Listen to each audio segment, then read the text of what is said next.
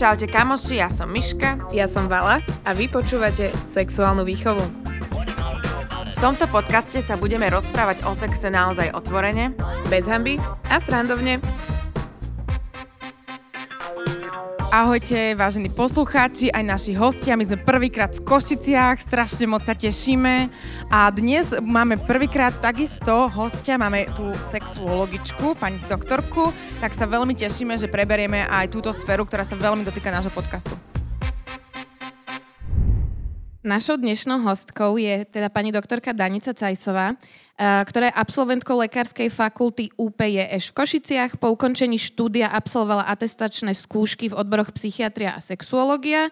V súčasnosti pôsobí v psychiatricko-sexuologickej ambulancii v Košiciach a konkrétne sexuológii sa venuje vyše 15 rokov a spoločne s pánom doktorom Martinom Hrivňákom organizuje Košické sexuologické dni, k čomu budem mať hneď otázku, lebo to ma veľmi, veľmi zaujíma, že čo sú to Košické sexuologické dni.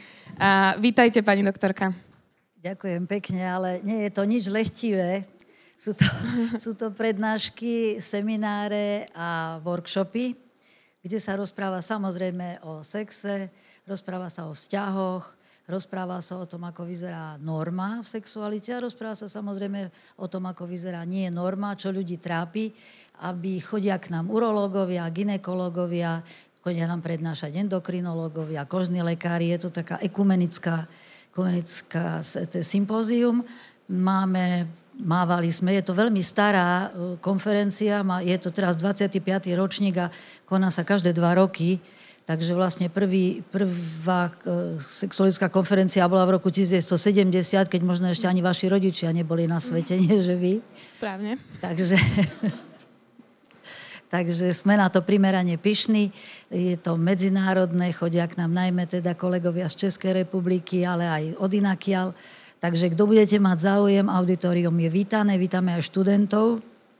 Študenti lekárskej fakulty, ale aj psychológie majú veľmi liberálne vstupné. My som povedala, podarilo sa nám to znižiť na 10 €. Takže kto má záujem, veľmi to vítame, pretože sexuologická obec stárne.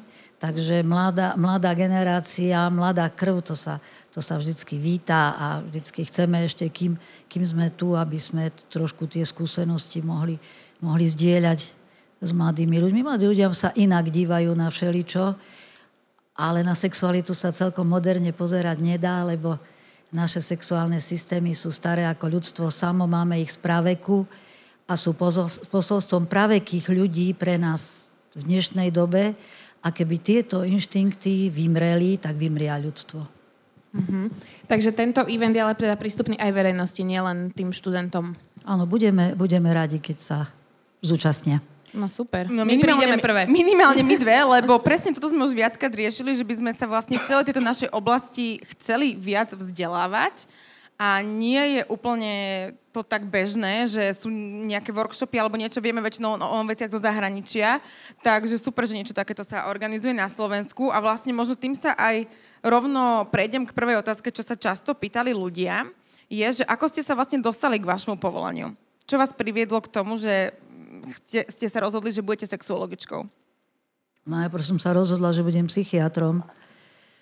Kedysi dávno. Viete, ako sa už také veci v živote dejú, je to zmes náhod, šťastia a úspechu v konečnom dôsledku. Takže rozhodovala som sa po skončení lekárskej fakulty, ja som skončila fakultu všeobecného lekárstva, som sa rozhodovala, čomu sa budem venovať a keďže ja som dominantný ľavák, tak bolo jasné, že chirurgické odbory neprichádzajú do úvahy. Tí, čo sú ľaváci a sa teda študujú na lekárskej fakulte, tak vedie, o čom rozprávam. A tak to nejak zhoda okolností viedla k tomu, že teda psychiatria a prečo sexuológia? Má to takú milú spomienku mám na to, že v čase, keď už som bola, si myslím, že celkom skúsený psychiater, tak som si hovorila, že čo ešte, čo sa ponúka, tak závislosti, to sa mi zdalo tak... Také tristné. Hej. Ľuďom pomôcť zo závislosti, na to je ťažké. K gerontopsychiatria, to sa mi zdalo, že na to som ešte veľmi mladá, no a tak vylučovacou metodou som dospela k tomu, že teda pôjdem sa venovať sexuológii a pôjdem na atestáciu. A išla som za svojím prednostom a hľadala som teda, rozmýšľala som, aké argumenty mu mám predostrieť, aby teda súhlasil. A jeden z argumentov bol, že si myslím, že už som teda dosť stará, že už mám svoj vek, a profesor sa tak na mňa pozeral a povedal, viete, kolegyňa, ja si to myslím. Zlatý. Takže gentleman každým coulem, ako povedia Česi. Ale naozaj teda som aj atestovala do sexuológie, som znalec, súdny znalec z tohto odboru a dnes si myslím, že som sa rozhodla dobre. Sexuologickí pacienti a ľudia, ktorí nás navštevujú, sú ľudia duševne zdraví a prichádzajú teda so svojím trápením. Často som ja prvý človek, s ktorým sa o tom porozprávajú tak do hĺbky, lebo sami viete, že rozprávať sa o intimnostiach, nielen o sexe, aj o iných intimnostiach, stačí, keď nás nadúva. Nie? A teraz porozprávať to s niekým, s kým chodíme 2 týždne, že... Skúste mať histaminovú intoleranciu, hej? No. Čiže viete, že existuje mnoho intimných tém, o ktorých sa človek ťažko zdôveruje.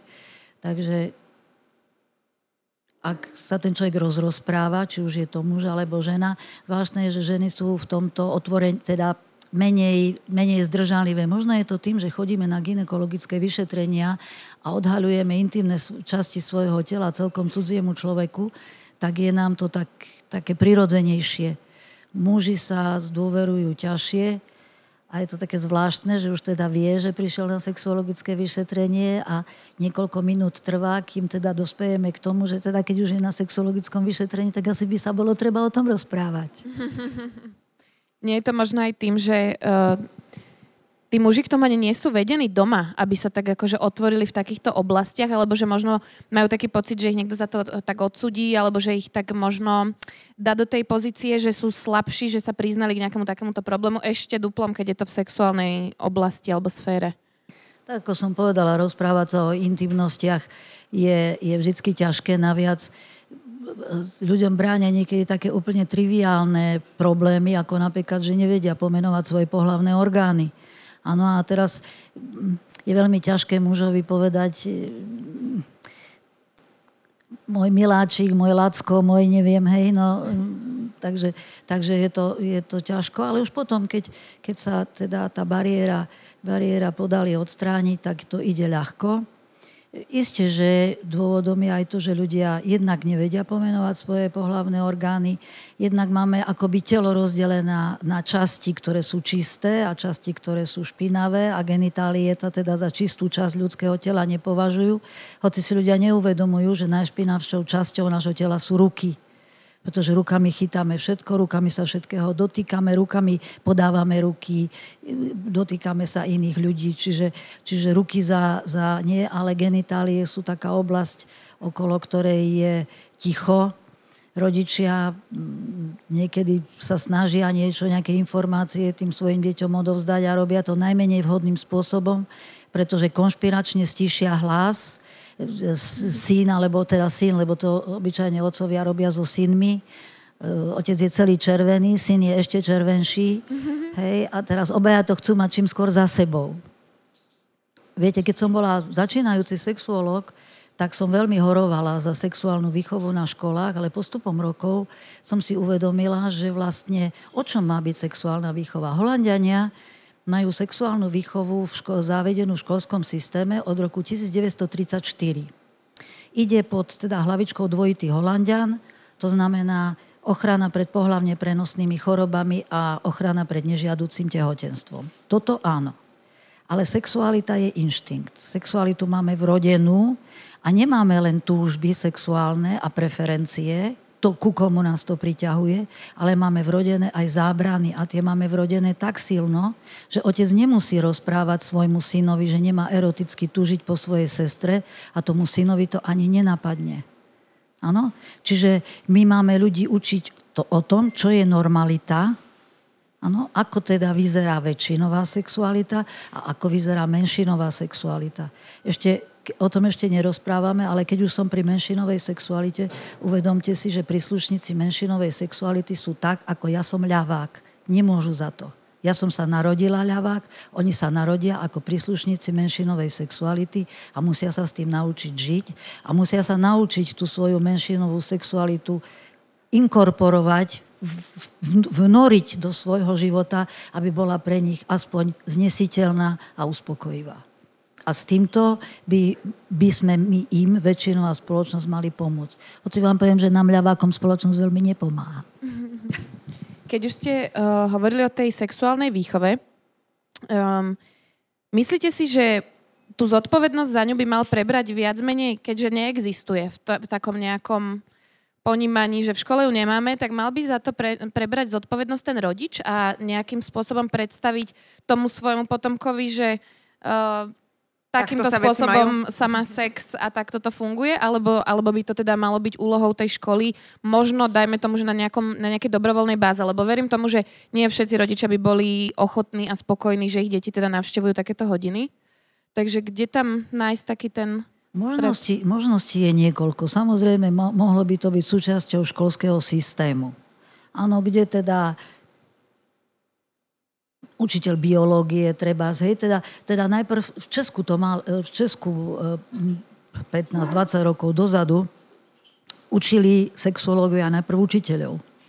Áno, teda tí, ktorí mali učiť sexuálnu výchovu, tak aby sa cítili dostatočne sebavedomí v tom, čo idú učiť, tak vyžiadali a nakoniec áno, bolo to asi polročné semináre o tom, ako teda ľudská sexualita funguje, teda ako je to norma, nenorma, aké sú poruchy, aké sú možnosti, aká je detská sexualita, aká je pubertálna, aká je dospelá a aká je nakoniec aj u starých ľudí. Takže... A potom sú to rovesnícke skupiny. Áno, tie sú... My sme mali, teda tu v Košiciach je teda občianske združenie, volá sa Filia a oni teda pracujú v oblasti drogových závislostí a vyškolili niekoľko generácií rovesníckych skupín, pretože zo skúseností z Európy sa vie, že rovesníci mávajú obyčajne najväčší vplyv. Najsilnejšie slovo, to, čo oni prednesú a autority rovesnícke sú často, majú väčšiu autoritu ako dospelí. Hej? Čiže aj to je jedna z možností. Potom je samozrejme, sú tie internetové všetky možnosti, internetové stránky, kde sa... Podcasty, áno, samozrejme. kde sa teda dá samozrejme táto téma nastoliť. Pretože rodič môže učiť svoje deti príkladom. Aj v tomto. Ak je otec gentleman, ak otec teda, ja neviem, nosí ťažké bremená, okrem peňazí a ja neviem čo všetkého, hej, a vidí matku, vidí teda manželku, jak nesie ťažkú tašku a syn ide popri nej, tak ho upozorní. Prosím ťa, to ty necháš mamu takto nosiť ťažké tašky? Hej? Čiže je veľa vecí, ktoré ten rodič môže tomu dieťaťu sprostredkovať v priebehu toho života. Ono tú sexuálnu výchovu nemôžete začať, keď má chlapec 14 rokov a teraz už sa s manželkou tak nejak ošívajú, no a teraz povedz mu ty máš s ním lepší vzťah, nie, povedz mu ty, tak ja som žena, tak ja mu to budem rozprávať. Hej, no tak otec sa potom teda chlapec v 14 rokoch je po uši zaľúbený do spolužiačky z vedľajšej triedy, ktorá je hlavu vyššia od neho. Hej, a je nešťastný z toho, že ona si ho nevšíma a premýšľa celé hodiny na tém, aké hrdinské skutky by vykonal pre ňu, samozrejme, aké hrdinské, aby na ňu zapôsobil, ona by sa topila, on by ju zachraňoval. No proste v 14 rokoch sú neuveriteľne tvoriví mladí muži, neskúsení. A teraz otec mu začne rozprávať o používaní kondómu a o tom, aby teda dával pozor, aby nepriviedol dievča do druhého stavu. Hej, otec je z toho vyplašený a chlapec chlapec, ktorý sa toho dievčaťa nedotkol a teda na tele, hej, sníva o tom, že ja neviem, ju by hladil, ale sníva tak jemne, tak romanticky. Áno? A teraz do toho mu vpadne ten otec s tým kondómom. Hej? No tak... Asi to nie je veľmi, veľmi úspešné. Naviac, ono to potom je tak, že keď je chlapec vtipný, tak povie otcovi, vieš čo, otec, ja to viem, chceš to aj ty vedieť, ja ti poviem. Toto je často problém, že možno tí rodičia by sa aj chceli rozprávať s tými deťmi, ale absolútne nevedia ako. A podľa mňa aj na školách práve to bolo super, že boli tie seminárie, lebo ja si myslím, že aj nám píšu občas nejaké učiteľky, že sa ich aj pýtajú a tiež nevedia úplne, že ako to presne podať. Ešte sa nás pýtali ľudia, že ako to prijalo vaše okolie, keď ste sa rozhodli venovať sexuológii? No neviem, čo o tom vedia, no ale... Ja som sa to tiež pokúšala tajiť, ale nevyšlo mi to.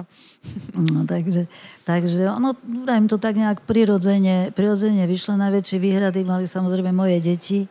Môj syn mi raz povedal, to sa musíš práve ty tomu venovať. Tak, no, ale už medzičasom je to dospelý muž a už to teda samozrejme posudzuje inak. Prišiel si niekedy poradu? Áno, raz. A raz teda som, keď bol, ja neviem, vysokoškolák, tak som mu hovorila, že teda radím ľuďom, ku ktorým nemám žiadny citový vzťah a snažím sa im poradiť najlepšie, ako viem. Tak teda, že ak by potreboval a on mi na to povedal, ja problém nemám a až budem mať, tak sa spýtam. To teraz sa nespýtal, tak nie som si celkom istá, či ale viete, byť rodičom, byť sexuológom, synovi je asi dobre, keď on sa nepýta mňa a ja sa do toho nemiešam. Asi by som ho poslala za kolegom. Prišla nám taká veľmi zaujímavá otázka, mne sa páčila, že či sa môže stať sexuologom niekto, kto nemá za sebou bohatý sexuálny život, respektíve je vlastná skúsenosť dôležitá preto, aby bol človek dobrým sexuologom? Áno, aj nie. Poviem na klérus. Hej? Ľudia nábožní sa veľmi často, a teda, ktorí teda žijú s farnosťou a teda ctia klérus a ctia si svojho farára, tak svoje neistoty, nech už sa týkajú čohokoľvek, teda aj neistoty v intimnom živote, pre nich je farár autorita, tak sa snažia teda tento problém sa pýtať jeho. Podľa tohto by katolický farár mal žiť asexuálne a nemal by mať sexuálne skúsenosti. Napriek tomu si myslím, že ak je dostatočne rozhľadený a dostatočne poučený, môže byť veľmi dobrým radcom. Takže osobne si myslím, že bohatý sexuálny život svedčí len o tom, že my ľudia máme okrem inštinktov výberu, máme aj inštinkt na párovú väzbu, na párovanie. Párovanie nás nikto neučí a my sa prirodzene, sme sa v priebehu 100 000 rokov spárovali. Niekedy úspešnejšie, niekedy menej úspešne, niekedy na celý život a niekedy len na jeden večer. Ale počet sexuálnych partnerov a počet sexuálnych stykov nás šikovnejšími, lepšími a múdrejšími neurobí. Ak niekto strieda partnerov, tak vlastne musí myslieť na to, že má byť veľmi opatrný, pretože môže skôr ochorieť ako ten, kto partnerov nestrieda. Ak strieda partnerov, si má uvedomiť, že nemá vlohy pre dlhodobé párovanie a má podľa toho žiť. Toto sa zmeniť nedá.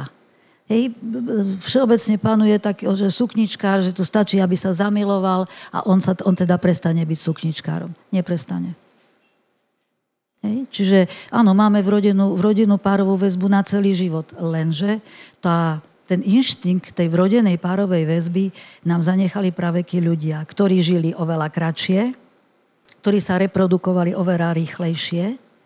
Áno, čiže to, čo sa dnes píše a vieme, že endorfíny zamilovanosti po 2 rokoch sa utlmia do tej miery, že človek zase môže žiť aj iný život ako lásku. Lebo keď je človek akutne zaľúbený, prvá myšlienka ráno patrí milovanému, potom celý deň s ním chodíme v hlave a posledná myšlienka, keď nepoviem telefonáty, dotyky, schôdzky, neviem čo, patrí milovanému. No skutočne nerobíme nič iné. Hej? No a keby sme takto žili, tak sme vymreli. Tak prirodzene, že sa teda tá zamilovanosť niekedy stane láskou a niekedy sa láskou nestane. Áno? Pretože máme vlohy na krátkodobé párovanie, to sú tie cerovečerné lásky, veľmi krátke flirty, niekedy končia intimne, niekedy nemusia končiť intimne. A potom máme vlohy, kde je najdôležitejšie. Pri tom krátkodobom párovaní sú len 2 veci dôležité. Prvá je vzhľad a druhá je ochota protiažku na zbližovanie. Vtedy neskúmame, či ten druhý nám bude verný, či bude dobrý otec, či sa bude o naše deti starať a či zdroje, ktoré získa, dá nám a našim deťom.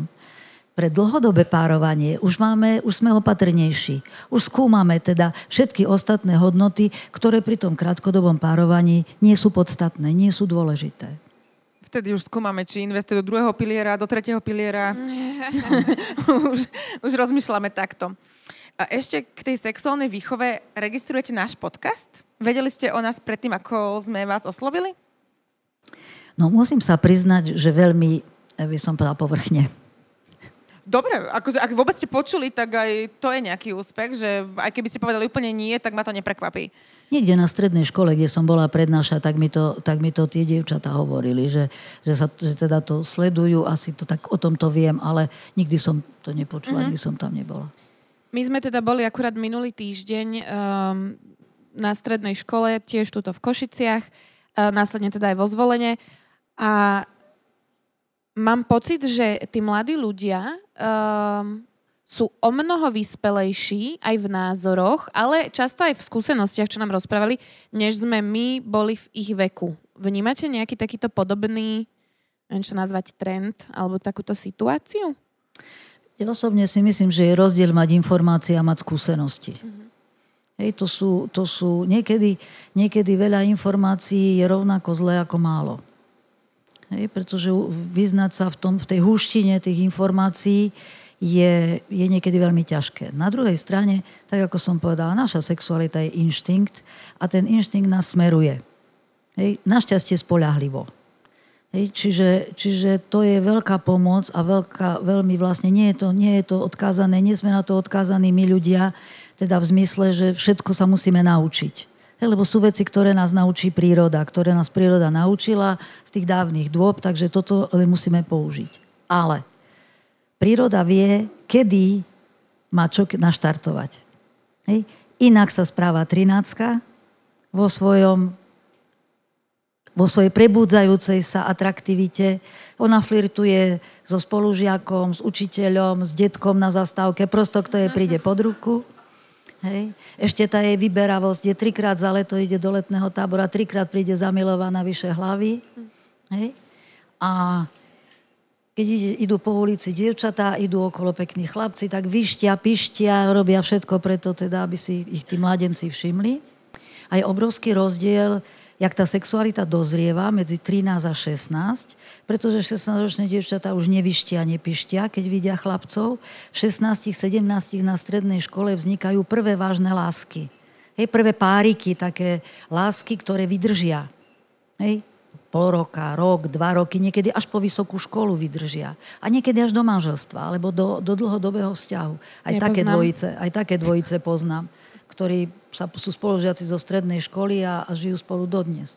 Hej, čiže v tom je to veľmi individuálne, ale ten rozdiel v tej sexualite od tých 13 do 16 je obrovský skok. Takže áno, možno sa dnes mladými ľuďmi dá o sexualite rozprávať otvorenejšie, ako voľakedy.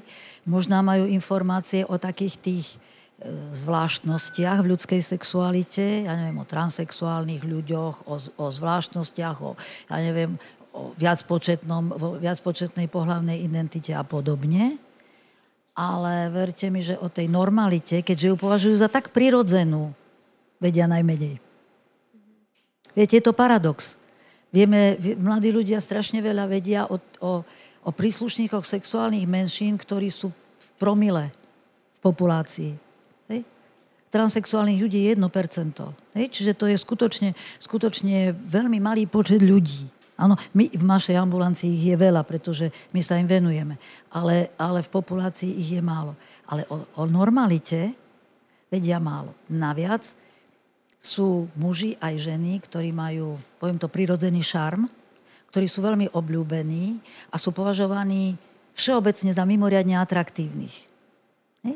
Ale keď sa ich opýtate, alebo niekoho sa opýtate, čo to je, tak oni to nevedia definovať. Vedia, je sympatický, je príjemný, dobre vyzerá. Hej, ale poviem však aj ten dobre. No, tak ten nie. No, No, povedz. Wow. Nakoniec ja by som tohto úvodu zhrnula, že čo presne robí sexuológ, že čomu presne sa venujete. Lebo niekto nám písal, že či riešite aj telesné alebo len psychické trable, nám niekto napísal, ale že tak viete nám povedať nejakú takú poučku? No tak ako som povedala, na sexuologickú konferenciu chodia odborníci z rôznych odborov, pretože samozrejme sexuológia je taký interdisciplinárny odbor, hej, čiže dotýka sa aj gynekológie, dotýka sa urológie a tak ďalej, kožného, venerické choroby, hej, pohlavné choroby, endokrinológie, hej, čiže psychológie.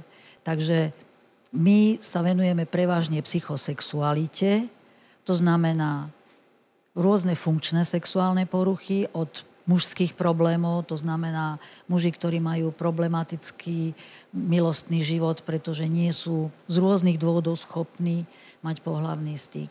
Dievčatá, teda mladé ženy, ale aj veľmi dospelé ženy, ktoré zase majú svoje intimné problémy. Je problém dosiahnuť orgazmus, je problém, ja neviem, so zvlhčením a problémy s vaginizmom. Áno, čo je veľmi vážny problém pre pár, pre ženu aj pre muža. No a samozrejme veľmi často chodia k nám partneri pre sexuálny nesúlad, pre partnerský sexuálny nesúlad a to je najčastejšie a najťažšie sa s tým pracuje. Aj nám to prišlo asi najviac. Keď otázky sme mali, že otázky na sexuologičku, tak toto bolo jednoznačne najčastejšie opakované, ale k tomu sa určite dostaneme. Pýtali sme sa aj našich fanúšikov, vždy na našom Instagrame sa vždy pýtame našich fanúšikov už nejaké štatistiky k danej téme a teraz sme sa pýtali, že či teda už boli niekedy u sexuologa alebo sexuologičky. Už áno, nám odpovedalo iba 1%, iba 44 ľudí. To je potešujúce. Najmenej, čo nám kedy odpovedali, áno, podľa mňa, že 1% sme nemali pri absolútne žiadnej ankete. Ale je to tým, že máme veľmi mladé publikum a máme aj, a teda aj je veľmi mladé, aj máme väčšinou ženy. Je to viacerými faktormi podľa mňa zohľadnené, že naša vzorka je veľmi taká ohraničená. No toto bolo konkrétne takmer 6 000 ľudí, ale teda iba 44. Vieš, ono možno, že niekto nechcel uviesť, že bol niekedy, aj to môže byť, ale teda áno, iba 44 ľudí a napísali nám tam k tomu aj niektorí rovno také otázky, že či je napríklad na Slovensku sexuológ hradený zdravotnou poisťovňou, alebo si ho musí pacient zaplatiť sám? No závisí od toho, či chce, aby sme ho uviedli do zoznamu poisťovne, aby poisťovňa podľa čísla diagnózy vedela, že je to sexuologická diagnóza, alebo nechce. Keď nechce, máme mužov, ale aj ženy, ktorí si neprajú, aby boli teda... Musím povedať, že to nie sú len sexuologickí pacienti, ale alkoholici. Niektorí, áno, ktorí majú vysoké postavenie a majú problémy s alkoholom a nechcú, aby sa v poisťovni vedelo, že on sa prišiel liečiť na alkohol. Čiže je ochotný si to zaplatiť. Takže poviem, áno, je to hradené zdravotnou poisťovňou, ak si to teda klient želá, ak si to neželá, teda, že ho neuvedieme v poisťovni, tak potom si to musí zaplatiť. Mhm. Máte pocit, že je na Slovensku dostatok sexuologov a sexuologičiek? Mám pocit, že nás je hrozne málo. My len z toho, čo sme si robili nejaký prieskum, aj keď sme chceli nejakého takéhoto hostia alebo hostku do epizódy, bolo to naozaj náročné vôbec niekoho takéhoto zohnať. A preto mi rovno k tomu napadá otázka, že ako dlho sa tak čaká na termín, ak niekto by chcel prísť nejakú konzultáciu? Je to veľmi individuálne. Ak je ten problém veľmi akútny, no tak samozrejme, že akútne veci riešime hneď. Ak je to problém, viete, zavolá vám muž, povie, potrebujem sexuologickú intervenciu hneď. Výborne. Prvá otázka, ako dlho máte problémy? No ja neviem, 2-3 roky. No, viete, čiže akútne veci sú, keď z vás trieká krv, alebo keď máte zlomenú nohu, alebo keď váš kamarát je v bezvedomí. To je akutné.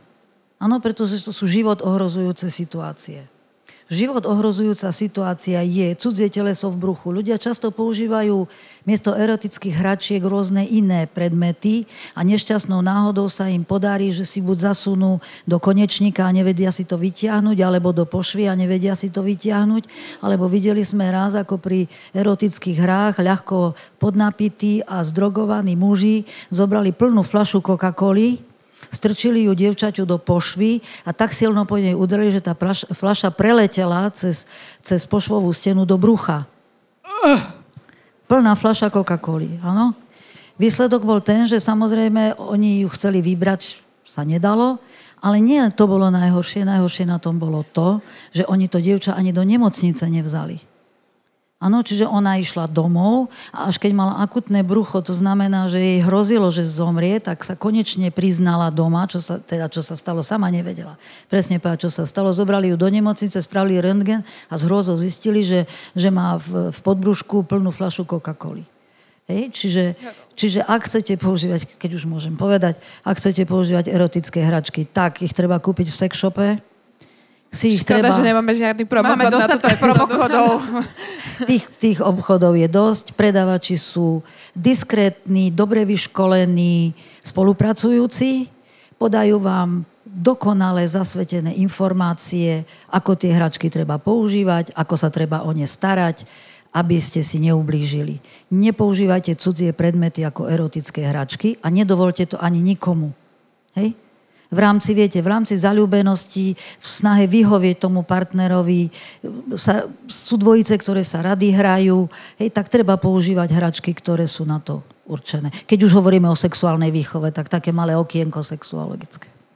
Ja len podotázka, malo to nejaké dôsledky, celá táto situácia, ktorá sa udiela? No ja už potom následky neviem, no samozrejme museli jej teda urobiť brušnú operáciu, fľašu vybrali, no ale len, že prežila tým, že bola mladá, no ale mala zápal pobrušnice, však zápal pobrušnice je vážne ochorenie, vážna teda infekcia, na ktorú sa kedysi dávno aj v dnešnej dobe dá zomrieť, hej? Čiže opatrne, znova vravím, na to určené hračky, široký výber, podotýkam, v erotických predajniach, takže s dôverou sa môžete obrátiť. Ak teda by ste mali záujem, samozrejme. Vieme aj presné číslo, že koľko je sexuologov na Slovensku? Ja, že číslo na sexshop. Tých máme dostatok. No, teda aktívnych alebo neaktívnych? Asi aktívnych. Aktívnych asi 10. Uh-huh. Ja som počula, tiež sme takéto, že 6, ale myslím, že to si milím, keď sme riešili asistenciu pre zdravotne postihnutých, áno. Že tých bolo ešte menej.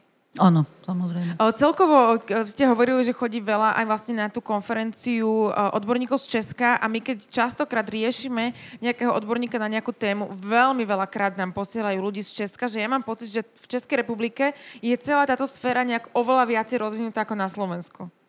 No má to niekoľko príčin, aj historických, aj sociálno-spoločenských, poviem. V Českej republike vznikol sexuologický ústav v Prahe v roku 1924. Čiže oni majú do dnešných čias teda v Prahe sexuologický ústav, majú rozvinutú sieť sexuologických ambulancií, majú nemocničné lôžkové zariadenia, na ktorých sa môžu ľudia liečiť. Jednak z rôznych aj funkčných sexuálnych porúch, ale aj z porúch systému, to znamená z deviácií. Takže a pomohlo tomu samozrejme aj to, že Česká republika je považovaná v rámci Európy a možno, že aj sveta za najmenej pobožnú krajinu. Áno, takže isté, že ten taký triezvý spoločenský rozmer tomu určite pomohol. A potom ešte bývalý šéf sexuologické, teda toho, a riaditeľ sexuologického ústavu v Prahe a šéf Českej sexuologickej spoločnosti bol dlhé roky poslancom za vládnu stranu, takže sa mu podarilo všeličo potom presadiť do tých vládnych programov. To určite vieme aj na Slovensku, že celá táto sexuálna oblasť veľmi súvisí s politikou a čo niekedy môže byť aj dobre, aj veľmi zle. Chodia k vám častejšie muži? Alebo ženy? Alebo páry? Viete to nejak vyhodnotiť? Máte nejaké štatistiky? To vám teda poviem, že každý rok musíme posielať na NCZI takú štatistiku na 10 strán, takže áno, máme to. Ja by som povedala, že 30. Chodí veľa mužov, ktorí z rôznych dôvodov teda nechcú chodiť k mužom, treba sexuologom, nechcú chodiť k urológom, tak prídu k nám. Teší ma, že chodia mladí muži, mladí chlapci, pretože problémy s funkčnosťou, to znamená so stoporením, s erekciou, majú dve také vekové skupiny a jednou z nich sú mladí chlapci, buď tesne po začiatku pohlavného života, alebo nejaký čas po ňom. A potom chodia tí muži po 40-tke, u ktorých to často býva spojené s nejakými telesnými chorobami. Alebo s dlhodobou sexuálnou abstinenciou, treba po rozchode alebo po rozvode. Ale mladí chlapci po prvej, druhej neúspešnom pokuse, po neúspešnej skúsenosti tak rezignujú, že niekedy trvá roky, kým sa mladý muž odhodlá nás navštíviť. Mali sme chlapca, ktorý prišiel po 10 rokoch. Prvý neúspešný pokus mal niečo pred 18-kou. To dievča zareagovalo, no však rovesnička zareagovala nevhodne. Áno, obaja mali vypité, ešte dokonca to bolo nejak tak temer verejne, kde si pod schodami, miesto zlé. Celá tá situácia bola veľmi, veľmi stresová. A ona až keď sa zamilovala v tých 27 rokoch a konečne sa zveril tej svojej partnerke, tak tá ho potom doprevádila do našej ambulancie. A viete, je to 30%. Čiže to je veľké percento mladých mužov, ktorí na začiatku pohlavného života zlyhávajú. A keďže 40-ročný muž už žijúci sexuálne dovtedy a úspešne a iste aj sebavedomejší je náchylnejší a ochotnejší navštíviť sexuológa ako povedzme 18-ročný chlapec. Pretože 18-ročný chlapec si myslí, nikto nemá taký problém, iba ja. A povedia mi, že na to mám ešte dosť času, lebo však aj babička mi vravela, že na čo sa tak ponáhľať, že to ešte to si ešte užijem a podobne. Hej, čiže mladý človek sa, viete, tá sexuálna latina, jak to muži medzi sebou rozprávajú, čo všetko a jakí boli úspešní, a jak im to išlo a koľko žien a neviem čo všetko a jaké polo, no prosto všeličo. Hej. No a teraz tento mladý muž sa v podstate nemá dosť odvahy sa zveriť ani najlepšiemu kamarátovi. Hej. Hľadá informácie na internete, samozrejme, ale všade mu na záver napíšem napríklad ja, že dobre, keď máte problém, vyhľadajte odborníka. No a už je problém. Hej. Jednak je nás málo. Hej. Teraz kam mám ísť, teraz aby o tom nikto nevedel a podobne. Kedy je teda možno, že keď sa človek tak zamýšľa nad tým, že či by mal navštíviť sexuológa, sexuologičku, kedy je ten čas, že už by mal naozaj prísť? Potom čo, ako dlho rieši problém? Neviem, som to sformulovala múdro. Tak, ako začne topánka veľmi tlačiť. Hej, lebo veľa vecí, hlavne vzťahových. Hej, vo vzťahu vieme hlavne, kto žijete v dlhodobých vzťahoch alebo budete žiť v dlhodobých vzťahoch. Viete, že tie vzťahy sú niekedy intenzívne, niekedy... Viete, nie každý má také šťastie, že nájde to svoje druhé srdce na prvýkrát. Áno, iste vám je všetkým známa tá grécka báj, človek mal voľakedy dve srdcia, potom sa znevidel Bohom, lebo nežil podľa ich predstav, tak mu jedno srdce vzali. A tak my všetci chodíme po tom svete a to svoje druhé srdce hľadáme. A keď máme veľké šťastie, tak ho nájdeme a ako hovorievajú moji priatelia, ktorí žijú v manželstvách vyše 40 rokov, možno niektoré aj 50, čím s ním dlhšie žijem, tým ho mám radšej. Každému z vás by som to priala, aby sa vám to stalo. Aby sa vám ten partner stal priateľom, dôverníkom, podporovateľom, sexuálnym partnerom. Lebo aj tá ľudská sexualita prechádza vývojom. Keď sme akutne zamilovaní, tak sa nevieme toho druhého nasýtiť. Každá chvíľa, ktorú sme bez neho, je pre nás utrpením. Ten sex je často, hej, a ešte ho je málo a ešte viacej. A ono sa to potom v tom živote tak pekne ustáli. Hej, medzi tým majú ľudia deti, iné povinnosti. A tak je to síce už taká staršia štúdia, má asi 15 rokov, robil ju Rado Masaryk, dnešný prorektor Univerzity Komenského v Bratislave. Tady bol ešte taký mladý psychológ a robili sme taký prieskum o tom, ako teda majú ľudia často pohlavný styk, lebo to je častá otázka. Ako často? Aká je tá správna frekvencia pohlavných stykov a väčšina tých respondentov toho výskumu alebo toho prieskumu sa shodla na tom, že tak raz, dvakrát v týždni. A ja sa vrátim k doktorovi Plzákovi, to bol, keď ja som bola mladý doktor, tak doktor Plzák to bol taký guru, aj teda matrimoniologický, teda on lebo furt rozprávali o ňom, že je sexuológ a on vždycky vravali, ja nie som sexuológ, ja som matrimoniológ. Teda študoval dynamiku manželstva, partnerských vzťahov a manželstiev a on teda odporúčal, aby si manželia, keď žijú v dlhodobom vzťahu, zaviedli sexuálny kalendár. Väčšina mojich pacientov, keď ja im to ponúknem, tak povie, že to nie je romantické. Že to musí prísť spontánne a to musí prísť ako samozrejme a to obaja sa máme na to tešiť a podobne. A poviem, no dobre, ale vy sa budete tešiť dvakrát do roka a váš partner sa bude tešiť dvakrát v týždni. Jak sa zladíte? A už je problém. Hej? Oni povedali, ale to... Aj pravidelný sex si môžete urobiť romanticky. Ba práve naopak. Keď viete, že je piatok, a večer budete mať súkromné chvíľky so svojím partnerom, viete zabezpečiť svoje deti, babička, teta, sestra. Môžete si celý deň písať zamilované SMS-ky a môžete sa zabezpečiť tak, aby vám sused na nehodnejšej chvíli neprišiel vrátiť 20 eur, ktoré si od vás požičal pred pol rokom. Hej? Čiže vyžaduje to určitý tréning, vytrvalosť, táto pravidelnosť sa nedá.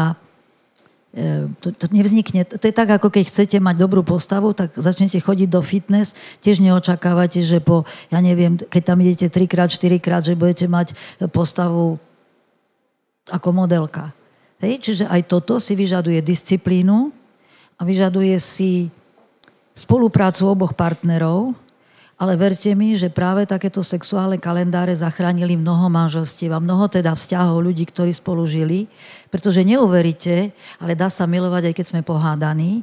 Môže to byť čisto, nazveme to technický sex, aj keď to neznie veľmi teda, hej, ale neviem na to nájsť hodnejšie slovo. A podľa štatistík len 1% partnerstiev sa podarí zachrániť, kde sa ľudia prestanú sexuálne stýkať. Pretože ako keby sme vedeli, že kým sa vieme milovať, teda vieme žiť sexuálne, tak to s nami nie je také strašné.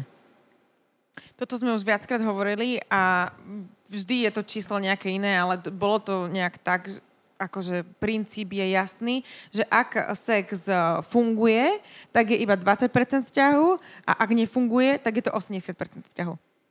Súhlasím.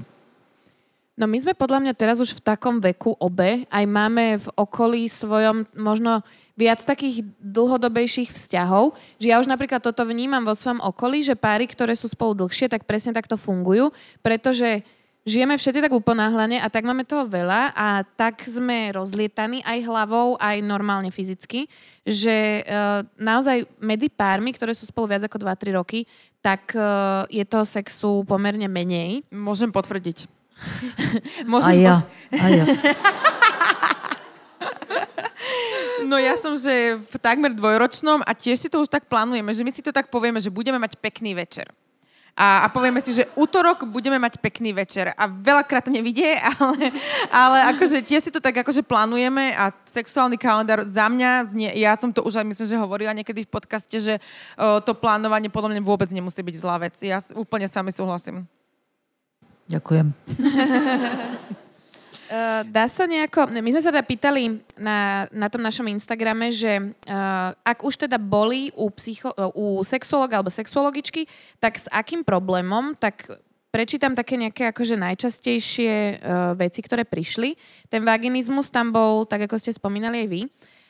Měla jsem potřebu s někým řešit orgasmus, který jsem do 23 neměla s nikým ani sama. Ďalej potom v správach prišlo pokus o znásilnenie, bola to psychologička a zároveň sexuologička. Neveru sme riešili. Nežili sme vôbec intimne s mužom, on nemal chuť. Že mám bradavice na cykuli. Nechtelo to stať, když mělo. Áno. Zvažovala som návštevu kvôli nemožnosti dosiahnuť orgazmus, ale potom prišiel váš podcast a Lelo Soňa. Ďakujeme.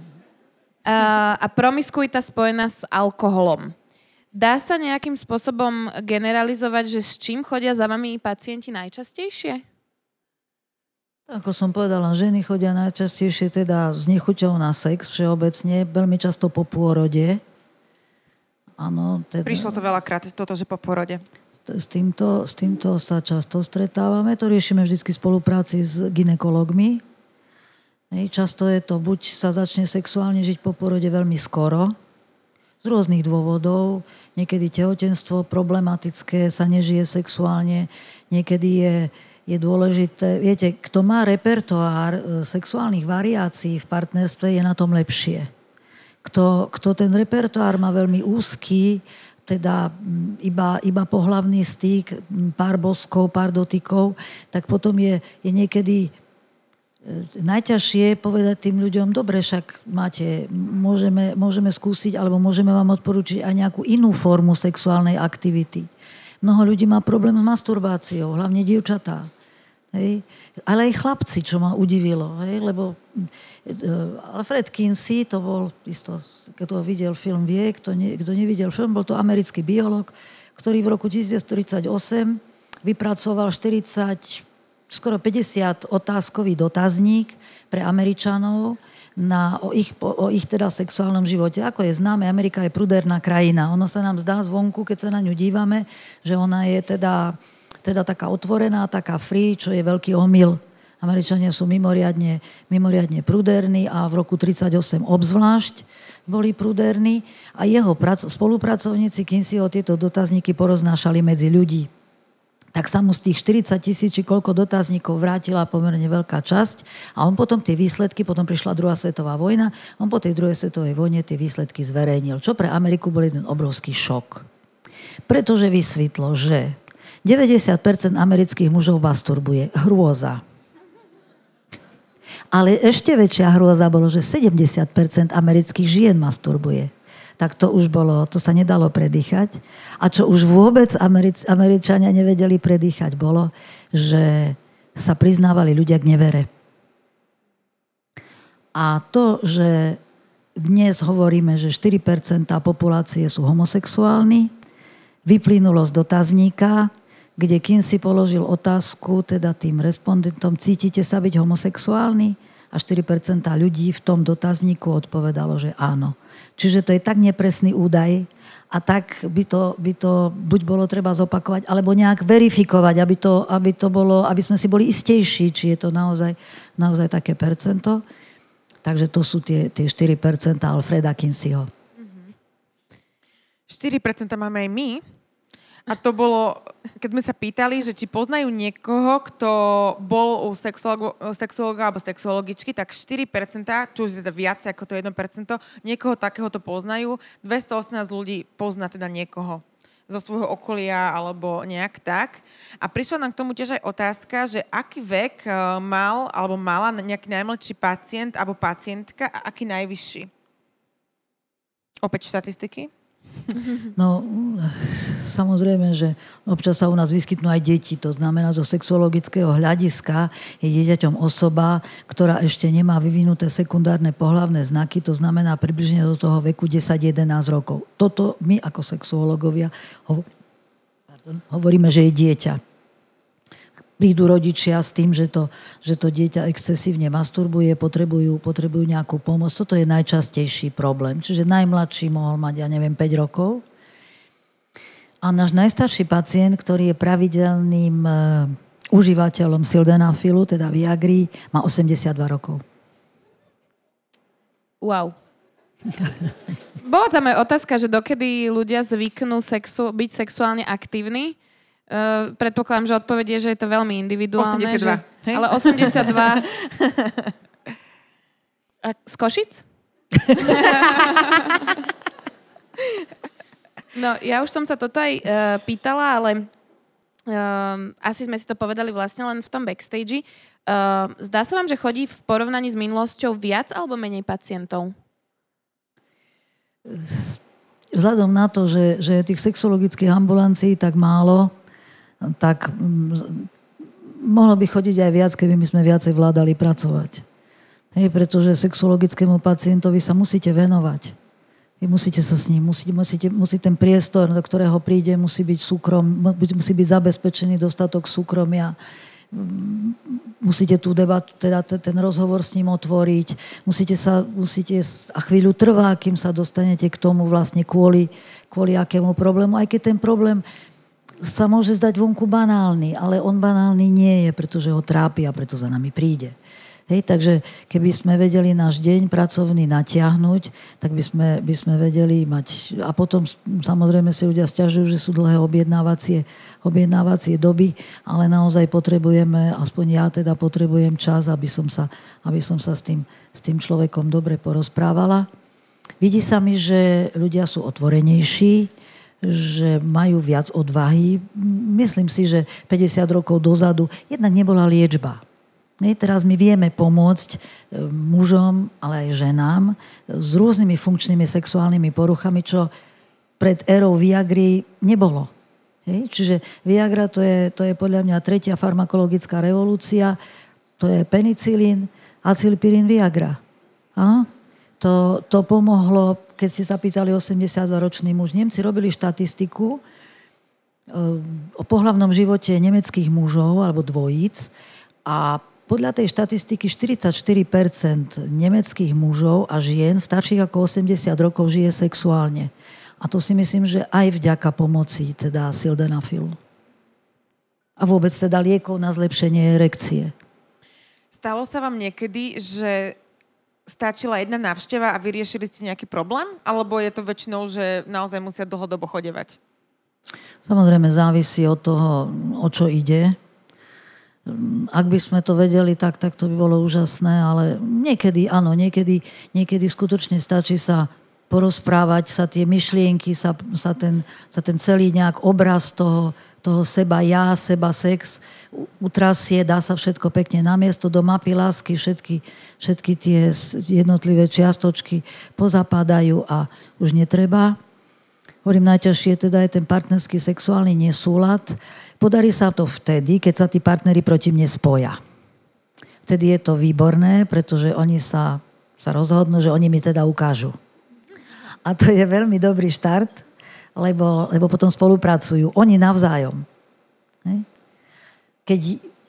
Ale bývajú aj bohužiaľ také tristné príbehy, že teda oni síce prídu, ale jeden z tej dvojice to v podstate sabotuje.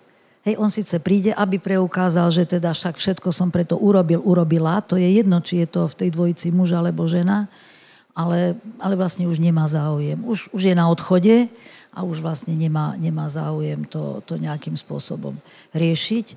Veľmi dobre je, keď sa muža opýtam, vaša partnerka vie o tom, že teda máte problém a že ste tu, a on mi povie, sedí v čakárni. To je skvelé. Áno? Je tam dôvera, je tam vzájomná pomoc, ten muž môže sa cítiť otvorený, nemusí sa skrývať s tými tabletkami, nemusí špekulovať, kde ich dať, aby na to tá partnerka neprišla. Takže ak je tam teda tá pomoc, teda tá žena motivuje toho muža, áno, je problém, pozri, treba, nájde, dokonca mnohé ženy objednávajú tých svojich partnerov k nám. Hej, takže to je... Viete, základ dobrého vzťahu, dlhodobého vzťahu je dôvera a dôvernosť. Ak si dôverujete, ak ste voči sebe otvorení a dôverní, tak máte nádej, že prežijete spolu dlhý život. Pýtali sme sa aj na to, že či už niekedy naši poslucháči alebo tá sledovatelia zvažovali návštevu sexuologa, sexuologičky, tak koľko percent si myslíte, že už zvážilo takúto možnosť, že by išli riešiť problém? 27%, takmer presne ste to. Bolo to 1400 respondentov, teda tých, ktorým to už napadlo, a vôbec nie bolo 3850, teda zvyšných 73%. A teda my sme dali možnosť, aby sa mohli spýtať, ak im teda niečo takto leží na srdiečku. A prišlo tých otázok tak strašne veľa, že by sme z toho vedeli robiť 3 epizódy poradne. Tak sme sa snažili tak nejako povyberať na vás také otázky, že možno aj také všeobecnejšie, a potom tam boli teda aj také úplne konkrétne, pri ktorých neviem, že či prídeme úplne na koreň problému. Prvá otázka. Majú sebavedomejší ľudia väčší sexuálny apetít? Apetít nie, ale úspech áno. Máme názov epizódy. Je nejaký vek, ktorý sa dá považovať za divný alebo čudný, ak človek ešte nezažil žiadnu sexuálnu interakciu s druhou osobou? No, tiež sme robili prieskum na košických stredných školách o začiatku pohlavného života študentov končiacich ročníkov. Teda to boli tretiaci, štvrtáci, to znamená 18-19 roční ľudia a vyšlo nám z toho, že teda väčšina týchto mladých ľudí v tomto veku už má prvú sexuálnu skúsenosť za sebou. Čiže Scarlett O'Harová sa vydávala 16-ročná, naše babičky, prababičky spomínajú na to, že aj oni teda vstupovali do manželstiev, vtedy žiť s niekým neprichádzalo do úvahy, čiže manželstva boli také veľmi skoro sa teda začínali. Takže od tých 16 do 20 rokov je to obdobie, kedy tá naša sexualita je pripravená na intimnosť. Áno, naše telo je jasné a naša psychosexualita je pripravená na intimnosti. Je asi 5% ľudí, ktorí začínajú pred 15. rokom veku, hoci je to trestné, lebo hranica je 15 rokov na Slovensku. Hej? A sú ľudia, ktorí začínajú so sexuálnym životom po 20-ke, niektorí po 30-ke a tí by mali o svojej sexualite uvažovať. Prečo je to tak? A tam sú rôzne dôvody, prečo sa to stane. Mne napadlo rovno k tomuto, čo ste odpovedali, že ak niekto začne žiť pred tým 15. rokom života, je to odrazom nejakých vplyvov, čo sa týka nejakého dospievania, alebo niekto je jednoducho rýchlejšie pripravený začať, alebo je tam viacero nejakých možností, že sa to nedá takto zovšeobecniť. Zovšeobecniť sa to nedá, ale je pravdou, že čím je dieťa, viac sa blíži, teda sociálne prostredie k strednej spoločenskej triede, tak je to zriedkavejšie. Čiže z tej nižšej spoločenskej triedy, hej, alebo teda, nepoviem, že low cost, hej, ale teda z tých nižších spoločenských tried, tam, kde je teda to sociálne zázemie a tá sociálna starostlivosť rodičov je pomerne nízka, takže tam to je skôr, ale ani tam sa to nedá generalizovať, nedá sa to generalizovať ani na etnika. Pretože tu Ústav sociálneho lekárstva v Košiciach robil teda na Luniku 9 prieskum o sexuálnom živote Rómov a vysvetlo, že rómske ženy a rómski muži začínajú so sexuálnym životom len o 2 mesiace skôr ako my. Teda keď sme to porovnávali s tým našim prieskumom na tej stredných školách, čiže ani tam to nie je také samozrejme a také časté. Dôvodov môže byť veľa, môže naozaj to libido byť také veľmi nutkavé, všeličo môže byť príčinou. Úplne najčastejšie prichádzal od žien, teda, že ako dosiahnuť orgazmus, ako dosiahnuť vaginálny, ako dosiahnuť celkovo, ako ho dosiahnuť s partnerom, celkovo s orgazmom. Je nejaká univerzálna poučka? Áno. Nie je. Mm-hmm. Že na každého platí niečo iné. Ale je niečo, že nejaký postup, ktorý, že idete vylučovať metodou, že toto... Poviem to z druhého konca. 5% žien nedosiahne orgazmus nikdy v živote. Uh-huh. Ženy primárne anorgazmické, žiadnym spôsobom, so žiadnym mužom, so žiadnou pomôckou, teda orgazmus nedosiahnu. To nie sú ženy frigidné. Hej, potom sú ženy frigidné, ktoré nemajú libido a ktoré teda po sexe netúžia. Frigidné ženy bývajú veľmi dobré, ale najmä veľmi verné sexuálne partnerky. Keď ten muž je stabilný, majú k nemu pozitívny vzťah, ľubia ho, síce po sexe netúžia, ale keď ten muž prejaví záujem, tak oni obyčajne neprotestujú. Hej? To je jedna skupina. A potom sú ženy, ktoré najčastejší problém, keď k nám chodia, sú ženy, ktoré orgazmus zažili a nejakým spôsobom o ňo prišli. Niektoré po nešetrnom sexe, niektoré po pôrode, niektoré po nejakých ochoreniach, niektoré po antikoncepcii alebo iných liekoch. Áno? A chýba im. Sú ženy, ktorým orgazmus povedia, keď je dobre a keď nie je, nemám problém. Ale najčastejšie nás vyhľadávajú ženy, pre ktorých orgazmus nevyhnutná súčasť kompletného pohlavného styku, pretože bez neho ich bolí hlava, bolí ich v podbrušku, sú nervózne, prosto nedokážu bez toho orgazmu mať pocit, že ten pohlavný styk ich uspokojil. Áno, pretože spokojnosť s pohlavným životom je mimoriadne dôležitá kategória. Hlavne, keď žijeme s niekým dlho.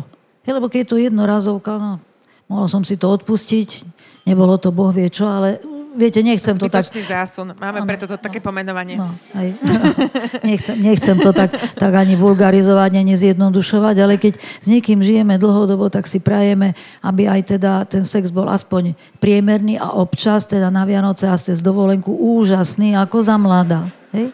No. Takže najčastejšie nás vyhľadávajú teda ženy, ktoré teda o ten orgazmus z nejakých dôvodov prišli, a im chýba. No a tam hovorím spolupráca, gynekológ, pretože často ženy stratia orgazmus po pôrode, keď majú bolesť. Veľmi často, ak je bolesť pri pohlavnom styku, to treba riešiť dámy.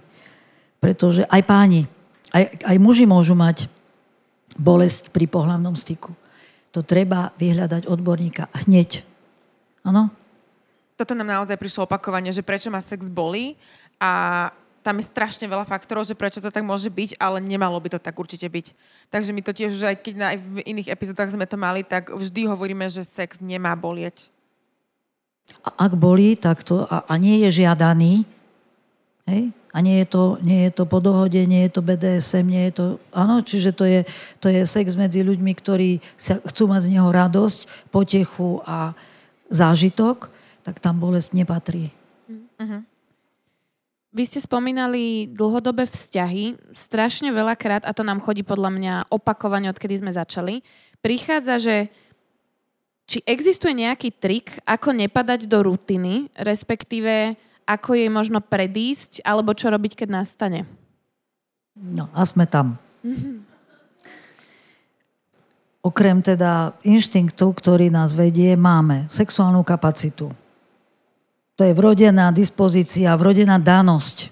Sú ľudia, ktorí sa milujú radi, milujú často, sú vášniví v tom kontakte, áno, a nemajú s tým problém.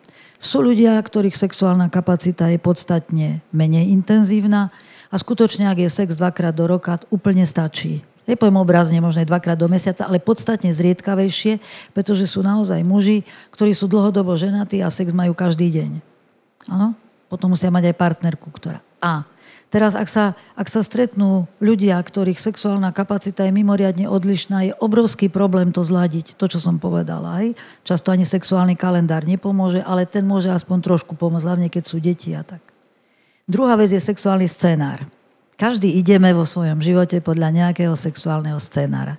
Sú ľudia, ktorí majú romantický sexuálny scénár, sú ľudia, ktorí majú dokumentárny, sú ľudia, ktorí majú konzervatívny, no prosto rôzne sexuálne scénáre. Najväčší problém je, keď sa stretne romantická žena s realistickým mužom, ktorý má realistický sexuálny scenár. Romantická žena si praje, aby ten muž ju zvádzal, aby jej nosil kvety, aby jej vyznával lásku a toho muža to otravuje. Hej? Však ju má rád, dáva jej peniaze, nepodvádzajú, nechlasce, umýva si nohy a ešte občas aj penis. No tak pre pána Jana, hej?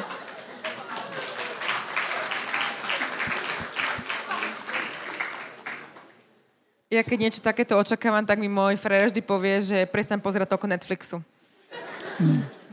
Takže sú sexuálne scenáre kompatibilné a sú také sú menej kompatibilné a sú potom absolútne nekompatibilné. Hej?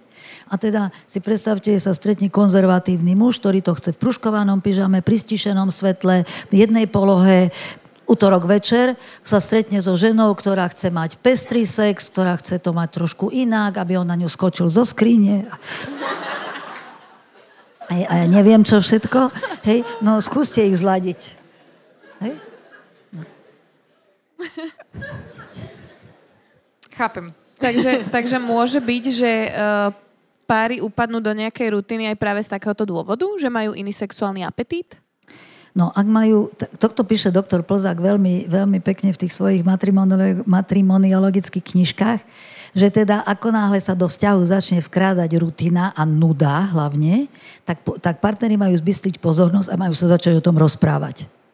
Niečo nie je okej. Hej? A potom do sexuálneho kalendára možno treba zahrnúť aj, že jeden deň na experimenty a podobne. Prišla nám jedna taká vec, ktorá bola, akože nemám to veľmi rada, že keď už niekto zovšeobecňuje priamo v otázke, ale z tých všetkých otázok, ktoré nám prišli, to aj tak vyznievalo, ale zase je to veľmi spôsobené tým, že máme veľa žien, ale prišlo nám, že muži prestali mať chuť na sex, majú problém s erekciou, ženy začali mať viac chuť na sex ako muži. Veľmi veľa nám prišlo, ale hovorím, že máme aj naozaj ženské publikum, že veľakrát ženy chcú mať viac sexu ako muži. Je to nejak, teraz to takže pociťujete, že vidíte to viackrát? Ja si skôr myslím, že sa o tom viacej rozpráva. Uh-huh. Hej, myslím si, že aj v minulosti boli muži, ktorých sexuálna kapacita, teda záujem a libido bolo na tak nízkej úrovni a tá sexuálna kapacita bola taká nízka, len ono sa o tom nerozprávalo tak, ako sa teraz o tom povedzme rozpráva, alebo ako ženy sú sebavedomejšie, ťažko povedať. Je tá spoločnosť je otvorenejšia. Hej? Teda aj tie ženy si trúfnú v tom vzťahu byť náročnejšie, povedzme na to, že a ja dneska chcem a jak to, že ty nie. Hej? Ale pravdou je, že máme dievčatá teda, a ženy, ktoré sa u nás ochádzajú aj o túto pomoc. Je to veľmi ťažké. Tam radíme naozaj sexuálny kalendár, aby to aspoň trošku sa zintenzívnilo.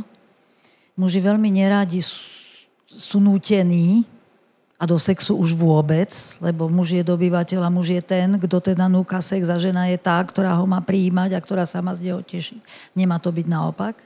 Ale paradoxne, že s týmito problémami za mnou chodia ženy krásne, mladé, atraktívne, o ktorej je obrovský záujem. Oni sú nešťastné z toho, že kdekto má o nich záujem, len ten ich vlastný partner nie, podvádzať ho nechcú, alternatívny vzťah neprichádza do úvahy, prirodzene, je to len komplikácia v živote z rôznych dôvodov. Takže čo s tým? Veľmi je to ťažké, pretože vyšetríme muža, vyšetríme testosterón, vysoká hladina, čiže podľa všetkých kritérií by skutočne mal byť oveľa vášnivejší, ako teda v skutočnosti je. Potom je to zvláštne, že muži mávajú, teda pri tom, ako ich tie partnerky do toho sexu naháňajú, hej, tak začnú tým, že tak prvé, čo si partnerka povie, tak asi už som mu zovšednela, asi už som málo atraktívna, tak si prefarbí vlasy, kúpi si erotickú bielizeň a ja neviem čo všetko. No vystraší toho chlapa ešte viacej, samozrejme. No zistí, že potom druhý bod je, tak má inú. Hej, keď nie, tak ešte aj medzi mladými ľuďmi dnes, hoci je to nezvyč, taká povera panuje, že keď teda nesúloží so mnou, súloží niekde inde. Verte mi, že proutníci súložia aj doma, aj vonku. Hej, teda takí muži, ktorí sú teda promiskuitní a ktorí mávajú milenky počas celého toho svojho partnerského života, tak rozhodne sa venujú aj svojej vlastnej partnerke. No a potom, keď už teda zistia, že ani iná žena v hre nie je, aj sú dostatočne príťažlivé, tak hľadajú ďalej. No a muž začne čo? Začne sa vyhovárať ako žena. Bolí ho hlava. Hej, ženy, keď nemajú záujem, alebo voľa kedy platilo, že keď teda žena nemala záujem o sex, tak povedala, že ju hlava bolí, že je unavená, že má v práci nejaké veľké problémy. A tie isté argumenty používajú aj muži. Keď teda vysvetľujú svojim partnerkám, prečo s nimi dnes večer nemôžu mať sex. A vymýšľajú si to, alebo je to pravda? Lebo viem, že častokrát nám to aj teda píšu, že naozaj sa stále hovorí, že muž by vždy mal chcieť sex a muž by mal byť ten aktívny, ale aj muž naozaj môže byť unavený z posilky, môže mať stres v práci, že na nich to takisto vplýva. Nie. Že nie je to pravda, že oni si to akože vymýšľajú? No tí, ktorí teda nemajú záujem o sexy, to nevymýšľajú samozrejme. Uh-huh. Ale myslieť si, že nejaký muž, ak manželka alebo partnerka prejaví len minimálny záujem o sex, ho odmietne, tak sa mýli. Muž môže prísť z posilky uťahaný jak kôň. A keď tá partnerka prejaví len minimálny záujem, tak on je okamžite pripravený. Toto ale my sme teraz riešili vlastne, lebo mne to povedal kamoš a úplne som nad tým tak rozmýšľala, že žena potrebuje byť uvoľnená na to, aby mala sex. A muž sa sexom uvoľní. Presne sme to teraz vlastne riešili, že naozaj, že aj keď on je unavený, aj keď má toho veľa v hlave, aj tak, že vlastne on ten... Môže byť polomrtvý, on sa preberie. No a čo teda v takom... Ženy nie, žena aj závisí. Viete, to sa, nič sa nedá generalizovať a v sexualite ešte menej ako v iných oblastiach, ale predsa len nejaké zákonitosti a nejaké zásady platia aj tu. Takže treba povedať, že sú ženy, ktoré sú skutočne vášnivé, ktoré majú radi tvrdý sex, ktoré môžu sa, mať sex aj 5-krát za noc. Ale väčšina žien, vzhľadom na to, že nemáme ten života budiš zvaný testosterón, tak zďaleka nie sme také náruživé vo väčšine prípadov ako muži.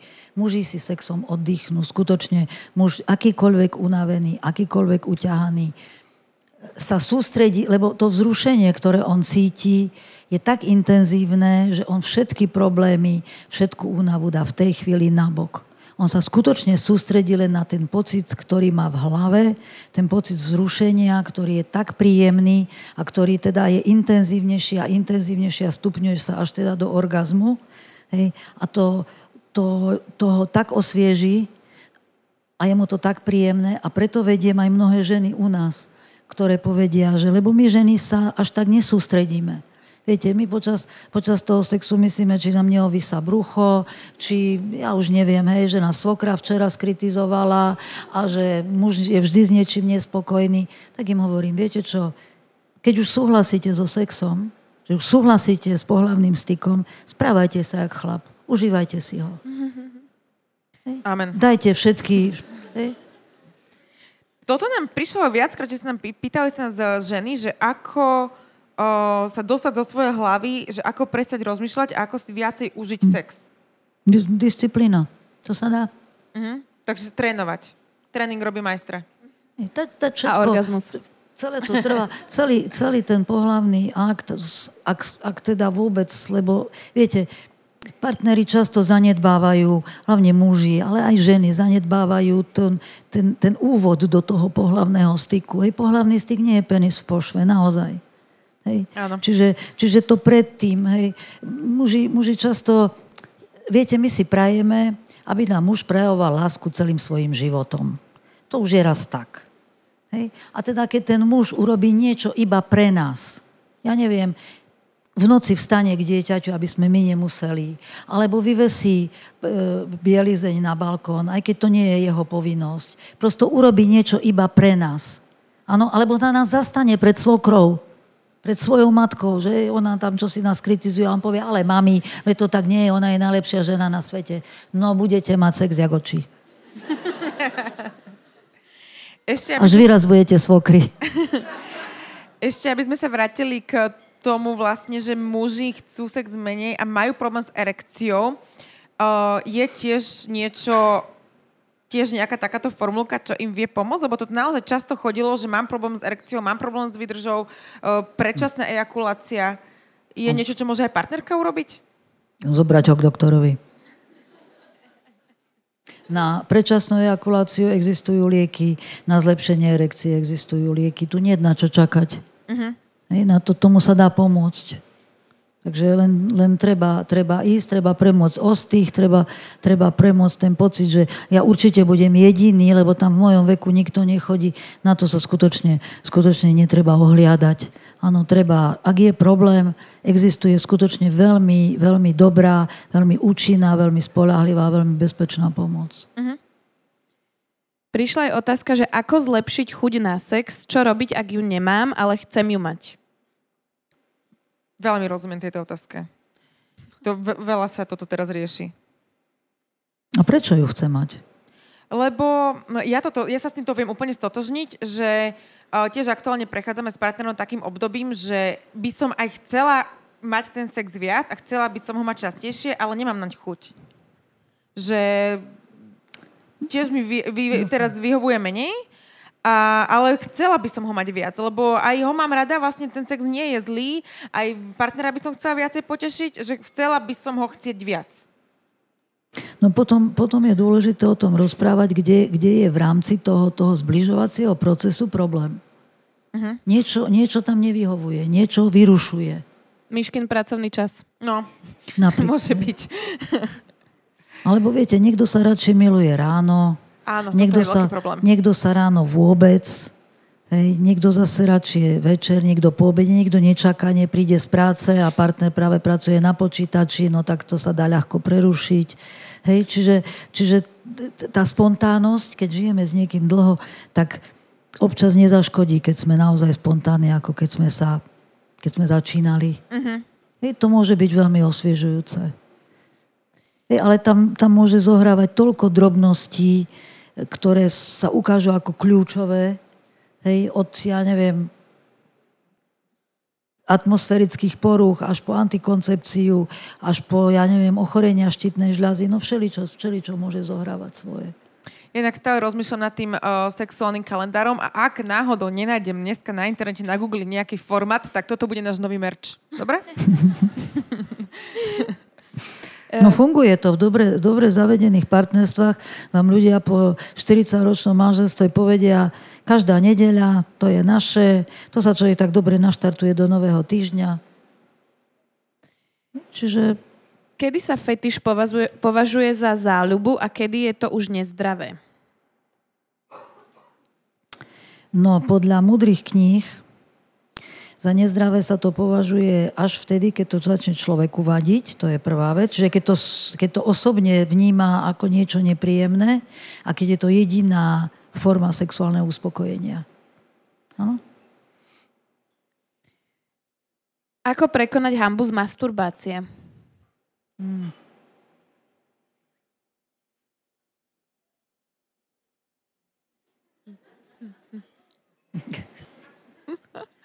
Ja neviem.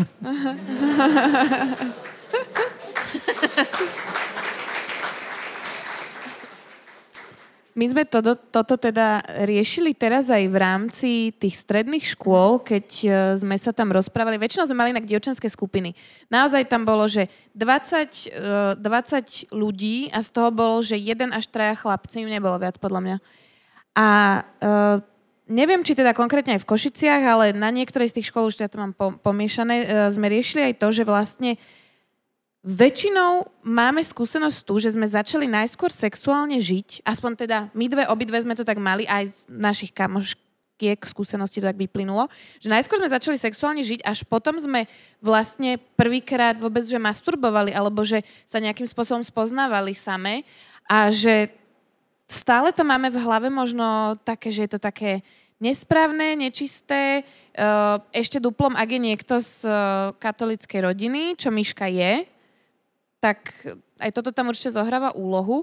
Ja si neviem úplne predstaviť, že ako sa s týmto vyrovnať, že si tak nejak sa rozhodnúť, že idem skúšať, lebo tá hanba tam je asi natoľko taká veľká, že človek sa proste v tom necíti komfortne. Podľa mňa aj to súvisí s tým, že čo ste hovorili, že sa o tom nerozprávalo a že ženy teraz chcú sex viac, tak celkovo aj tá masturbácia, že neboli sme zvyknutí sa rozprávať o ženskej rozkoši, ani sme si tú ženskú rozkoš až tak podľa mňa nedopriavali a teraz je to maličkými krokmi podľa mňa k tomu ideme, ale vy, toto ma veľmi zaujíma, že odporúčate masturbáciu pred pohlavným stykom? Že aby sa najskôr teda ľudia spoznali a potom mali ten pohlavný styk, alebo to nejak neovplyvní? No, viete, masturbujú už deti v škôlke. Áno. Hej, čiže áno, toto sme už niekedy riešili. Kdežto ešte tie deti v škôlke to nespájajú, pre nich to začne byť hrozné až vtedy, keď ich na to upozornia dospelí najmenej vhodným spôsobom. Áno. Samotné deti to cítia ako niečo veľmi príjemné. Oni na to prídu náhodou. Hej, obyčajne sa šúchajú o roh postele, lebo o rám postele, o koberec, áno. O paplan a prídu na to, že je to príjemné, áno? No a teda potom buď rodič, starý rodič, to už je jedno, starší súrodenec ich upozorní, že to je nevhodné a spravidla to dospelí robia veľmi tvrdo a veľmi nekompromisne a to dieťa zahambia. A či je to jeden z dôvodov, prečo my potom neskôr v dospelosti už nedokážeme teda ten starý zážitok, kde si z tej dávnej pamäti vybrať, ale môže to byť jeden z dôvodov, prečo teda sa človek cíti taký zahambený, keď masturbuje. Už všeličo sa v psychiatrii popremenúvávalo, aj v sexuológii. Už nemáme transsexuále, máme transgender. Takže a v psychiatrii ani už nemáme debilov, ale máme minimálnu mentálnu poruchu a podobne. Tak možno, že aj čas dôjde k tomu, že aj masturbácia sa premenuje a stratí ten hanlivý, je tu takú hanlivú, ten pejoratívny taký nádych. Bola, kedy platilo, že masturbuje len blbec a chlap, čo si nevie nájsť babu, a podobne. Čiže napriek tomu, hovorím, Kinsey v 38. roku zistil, že 70% amerických žien masturbuje. To, k čomu my vedieme mladých ľudí a čo môže rodič pomôcť citlivým, veľmi, veľmi teda diskrétnym a jemným spôsobom, učiť tie deti, aby to robili v súkromí, aby mali dostatok času na masturbáciu, aby sa nemuseli ponáhľať, pretože často je príčinou predčasnej ejakulácie to, že chlapec nemá dostatok času, tak sa ponáhľa, lebo brat príde, lebo pod sprchou, lebo už mu buchajú na dvere, že Ježišmaria, čo tam robíš tak dlho? Hej. A potom v neskoršom veku veľmi tlačí rukou na penis a potom teda v neskoršom veku, keď má mať pohlavný styk so ženou, tak skutočne za 30 sekúnd je po všetkom. Takže zbaviť sa hanby, asi, ja by som skôr povedala, že dať ju ako súčasť toho, tej rozkoše. Keď sa jej nevieme zbaviť, tak ju treba prijať. Tak, jak príjmame krivé nohy, kučeravé vlasy, ja som chcela mať 1,80 m, no už sa nedá. Hej, no tak, viete, sú veci, ktoré jednoducho sú súčasťou našej ľudskej histórie, každého z nás. A keď si to tak vieme, keď to nie je až príliš zahambujúce. Áno, vyhľadáme doktora vtedy, keď si s tým sami nevieme poradiť. S tým tlakom na penis, tak ja by som možno, že už aj nejakú z posledných otázok, lebo už mali sme toho naozaj veľa, tak toto nám prišla taká vec, ktorá ma veľmi pobavila, že čo robiť, keď mám penis do zatačky? a že to bolo teda pravdepodobne spôsobené masturbáciou. Môže sa tvár penisu? Nie. To ja som si aj myslela, len ma to teda pobavilo. Ako náhle dojde k deformácii penisu, treba ísť k urologovi. Je jedno ochorenie, ktoré teda za pomoci urológov sa dá spomaliť, zmierniť a liečiť. Ale rozhodne teda toto, keď už penis je vykrútený dohora, doprava, doľava, tak nie je v dôsledku masturbácie. Ako a v akom veku začať zasvedcovať deti do tém bežného sexu a zdravej sexuality? Od narodenia. Má to byť súčasťou toho vzťahu rodič-dieťa. Naše dieťa má mať k nám do tej miery dôverný vzťah, aby s otázkami, ktoré ho zneistiujú, vystrašujú, ktorým nerozumie, sa môže na nás dôverou obrátiť a my mu poskytneme informácie, ktoré ho nezneistia, nevystrašia a neodradia. Je v dnešnej dobe bežná závislosť mužov od sexuálneho obsahu na internete? Je to veľmi moderný fenomén, takže je to v štádiu skúmania, do akej miery je to teda spojené so sexom, alebo je to obsedantom kompulzívna porucha. Hej, potom je to psychiatrická diagnóza a keď niekto ráta kachličky a niekto excesívne pozerá porno. Ako sa nehanbiť a odvážiť sa aj na veci, ktoré mám len v predstavách, ale hanbím sa ich zrealizovať? Jedna z najznámejších amerických sexuologičiek Barbara Busová povedala, že najsilnejším afrodiziakom sú pre človeka erotické predstavy a najšťastnejší sme, keď sa naše túžby nesplnia. Takže áno, často ľudia snívajú o BDSM aktivitách, je obrovské množstvo stránok, sú celé skupiny ľudí, ktorí sa BDSM aktivitám venujú. Ak sa teda na to niekto cíti, má pocit, že naozaj to by ho potešilo, osviežilo, vzrušilo, treba sa touto cestou pustiť, treba skúsiť. Ďakujeme vám veľmi pekne. Myslím si, že mali sme tu úplne rôzne spektrum otázok a sme tak akože pokryli to, čomu sa vlastne venujete. Vám veľmi pekne ďakujeme všetkým, že ste tu boli s nami. Ešte si dajte jeden potlesk.